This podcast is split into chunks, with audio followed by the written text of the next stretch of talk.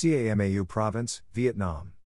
28 year old, Levan Tri, was convicted in a Vietnamese courtroom of defying mandatory quarantine orders after contracting COVID and spreading the virus, according to a report from The Hill. Tri was convicted after a one day trial. The province of Ca Mau had a population of 204,895 in 2010. Ca Mau recorded only 191 cases of COVID and only two deaths.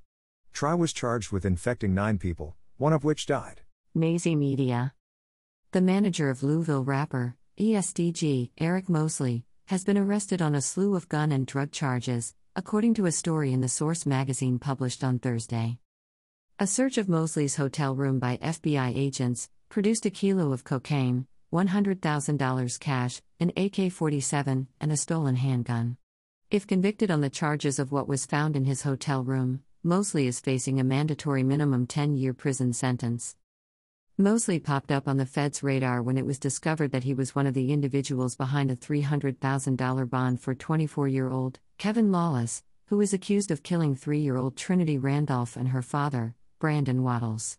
Shortly after Lawless was released on bond, videos of him bragging about posting such a large cash bond and getting out of jail made their way around the internet.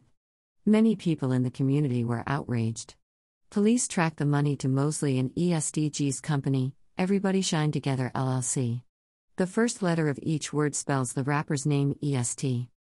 Mosley was charged with possession with intent to distribute a controlled substance, possession of a firearm in furtherance of a drug trafficking crime, and possession of a firearm by a prohibited person.